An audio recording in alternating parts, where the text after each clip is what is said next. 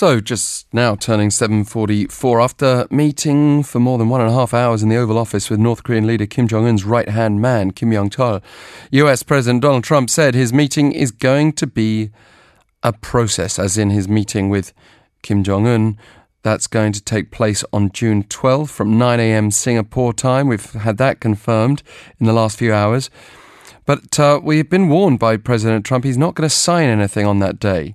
So he seems to be preparing us for a slower deal, not quite the swift version of complete, verifiable and irreversible denuclearization that some were expecting.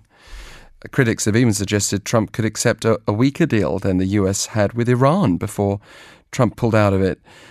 Echoes, failure of the past and rookie mistake, read some recent newspaper headlines in the New York Times and Washington Post respectively.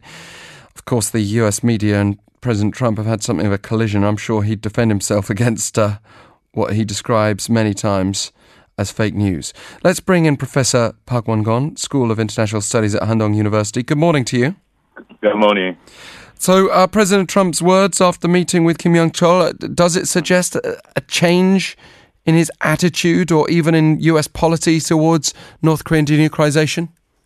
I don't think so. You just mentioned the very interesting articles published by New York Times and Washington Post. Yes, you are correct that those the uh, news media is very negative against uh, Donald Trump. But this meeting is meaningful, and it is true that President Trump says several times he will make a deal, not the agreement, and as you mentioned that he will not sign any kind of agreement. So there are still something that United States wants to deal with North Korea, but I think overall the picture is already set. I mean, there are at least three important agendas that U S and North Korea should uh, at least have a common ground in order to actually the help hold this kind of upcoming meeting. And I think those three agendas, uh, of course, the principle of C V I D, and set, set the date to complete denuclearization. That's President Trump has insisted for a long period of time. And third one is give some kind of security guarantee to North Korea. So I think the, both countries agree with these three um, very kind of a basic principle. But at this moment, U S kind of uh, forces North Korea to do more. So we already talk about like front loading and those kind of things. So still, that's why Donald Trump mentioned that we have to have a deal, not the agreement.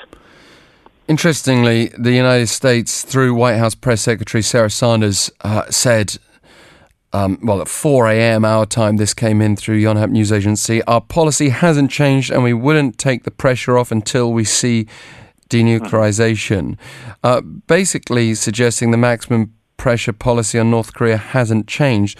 President Trump himself said he didn't want to use the term maximum pressure anymore because hmm. they're getting along.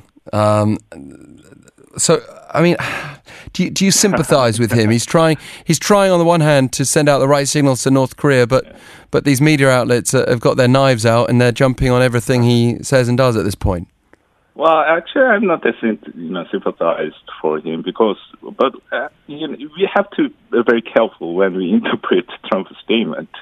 You see, he talks too much, and many of them are need to be checked. We are already experienced so many cases after he saying something, and then his steps has to explain what president meant. So very next day, you just mentioned the White House confirmed that maximum pressure will be continued. But at this moment, the important thing is Trump got the kind of upper hand. He's the one who forced North Korea to do more. So he said he will raise the human rights issue in even this upcoming summit. And also he will also uh, ask some related issues, such as like ballistic missile issue. And he wanted to put the restriction on the range. So overall, I don't think he has, you know, um, have the, as other, the U S media mentioned that he already gave too much to North Korea. I, I don't agree with that. Critics worry, though, that President Trump is giving North Korea propaganda victories. I mean, even just having Kim Yong-chol in that office, in the Oval Office, um, chatting for almost two hours, having a rare and warm personal send-off, as it was described, sorry. Um, it, it does seem to be that he's, I don't want to say forgetting all those human rights issues that you just mentioned, uh-huh. but, but certainly not giving the impression of of somebody who views Pyongyang in the negative light that he was suggesting before. Mm-hmm. All right. Some critics mentioned that Trump is you know, already handing propaganda victory to North Korea. Mm. So then my question is, so then what kind of a propaganda victory that North Korea has received? Because Kim Yong-chol is on the list of sanctions, you are right, but even wartime, they talk. The enemy also will talk with enemy. So Kim Yong-chol's main mission in this time is to deliver Kim Jong-un's personal letter to Trump. So this is you know, necessary to welcome delegate. And also, Trump feels like a victory over Kim Jong-un. When Trump sent a letter to Kim Jong-un to call off summit, he said, you probably remember that, the correct word is, if you change your mind, do not hesitate to call or write me. So this is exactly what Kim Jong-un did. So Trump feels really you know, victory over the Kim Jong-un, and what Trump wants to do to, you know, just follow this, uh, you know, Kim Jong-un actually did for the Trump. But I yeah agree that it is pretty unusual that Trump did like personal send-off. But we are talking about the Donald Trump, President Trump. Everything is possible for him. You know, he's a very unconventional president. So you, you mentioned before the guarantees that North Korea will want. I mean, at, at the moment, it looks like, well, if, if if the U S really is not going to provide any sanctions concessions until after denuclearization is verified, then then a gradual process actually... Um, only hurts North Korea. You would think North Korea would want to kind of speed it up to, to get those sanctions off their back. But but how do you see things unfolding because of the, the need for for them also to be reassured about their security? Well, I think Trump is getting more realistic because at the first time, first stage, he thought all the issues very simple, but he found out that it's very sophisticated and difficult and it takes a long time. So right now we are talking about two things. One is C V I D, you just mentioned. And at the same time, we are talking about C V I G. G stands for guarantee. But problem is, you know, nobody, in the, no one in the world have this C V I D or C V I G against or for the country like North Korea. So this is for the first time we actually dismantle this actual de facto the nuclear state such as the North Korea. So people are saying that if we are trying to do C V I D in conventional way, like report, verify, inspect, and dismantle, it takes at least fifteen to thirty years. So this is why President Moon Jae-in mentioned that we need to do it with some kind of innovative way. And C V I G is also very problematic, problematic too, because there is a no, there is no such thing to complete security guarantee to a certain country. Because the old treaties now are talking about this tender piece of paper, and this is not my word, but the Secretary of State Pompeo mentioned that one too.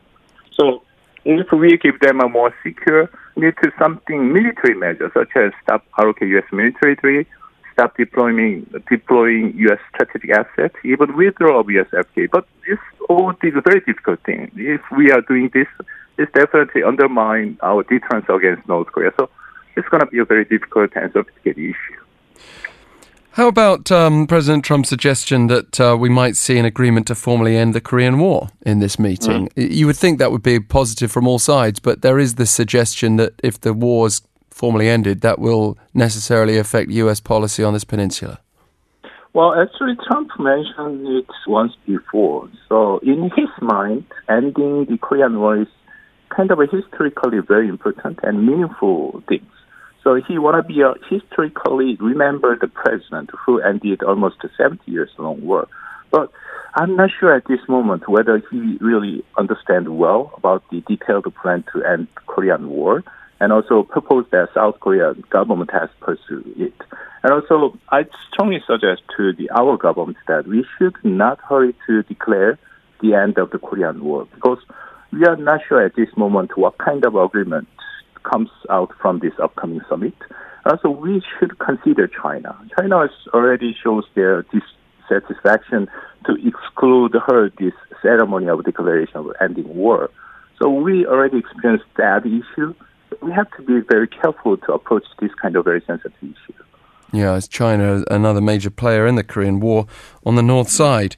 But a couple of other issues, if we have time. Firstly, Bashar al-Assad, Syrian president, is apparently going to visit North Korean leader Kim Jong-un, which just seems astonishing. He'll be the first Syrian president, um, but also the first leader of a foreign country to visit North Korean leader Kim Jong-un. Um, we, I mean, for, for that to be Bashar al-Assad at this particular moment, given all the complications with the U S and Syria, why on earth would North Korea be going down that road right now? Well, I, I do not think that Pyongyang is make a final decision to let the uh, Bashar al-Assad to visit Pyongyang. Just the North Korean official media have this kind of a news. But I do not think North Korea will let Bashar, Bashar al-Assad to visit Pyongyang, because Kim Jong-un want to be shown the world as a normal leader. He's doing kind of image politics. When he visits South Korea twice, I mean the North-South Korea summit, he's trying his best to showing to the public as like normal leader. But you will know that you just mentioned Bashar al-Assad is a very notorious dictator, and to kill his own people using chemical weapons. So we can imagine that if they would meet, well, the world will portray it as very negative. Dictator who got the power from his father, killed their own people, and illegally developed, possessed W M D, and those two leaders to get together. I don't think North Korea is stupid enough to do these kind of things. Uh, Kim Jong-un is but they did announce it through their own state-run media. Mm, uh, yeah, but still, I don't think there is a possibility to actually this meeting happen. We are out of time, but in about forty-five seconds or so, can you sum up for us as well whether we should be reading much into North Korea changing its top three military officials with supposed moderates? Yeah, I think this is kind of positive sign. The most difficult job that Kim Jong-un needs to do is sooner or later is to persuade their own people why he wants to give up his nuclear capability. So in that sense, he have to think about the military. Military is the most important force for Kim Jong-un. So that's why he replaced three top military officials, younger, and more moderate, and above all, loyal to Kim Jong-un. Thank you, Professor Park. It's always informative having you on the line with us. Thank you for taking the time. Thank you.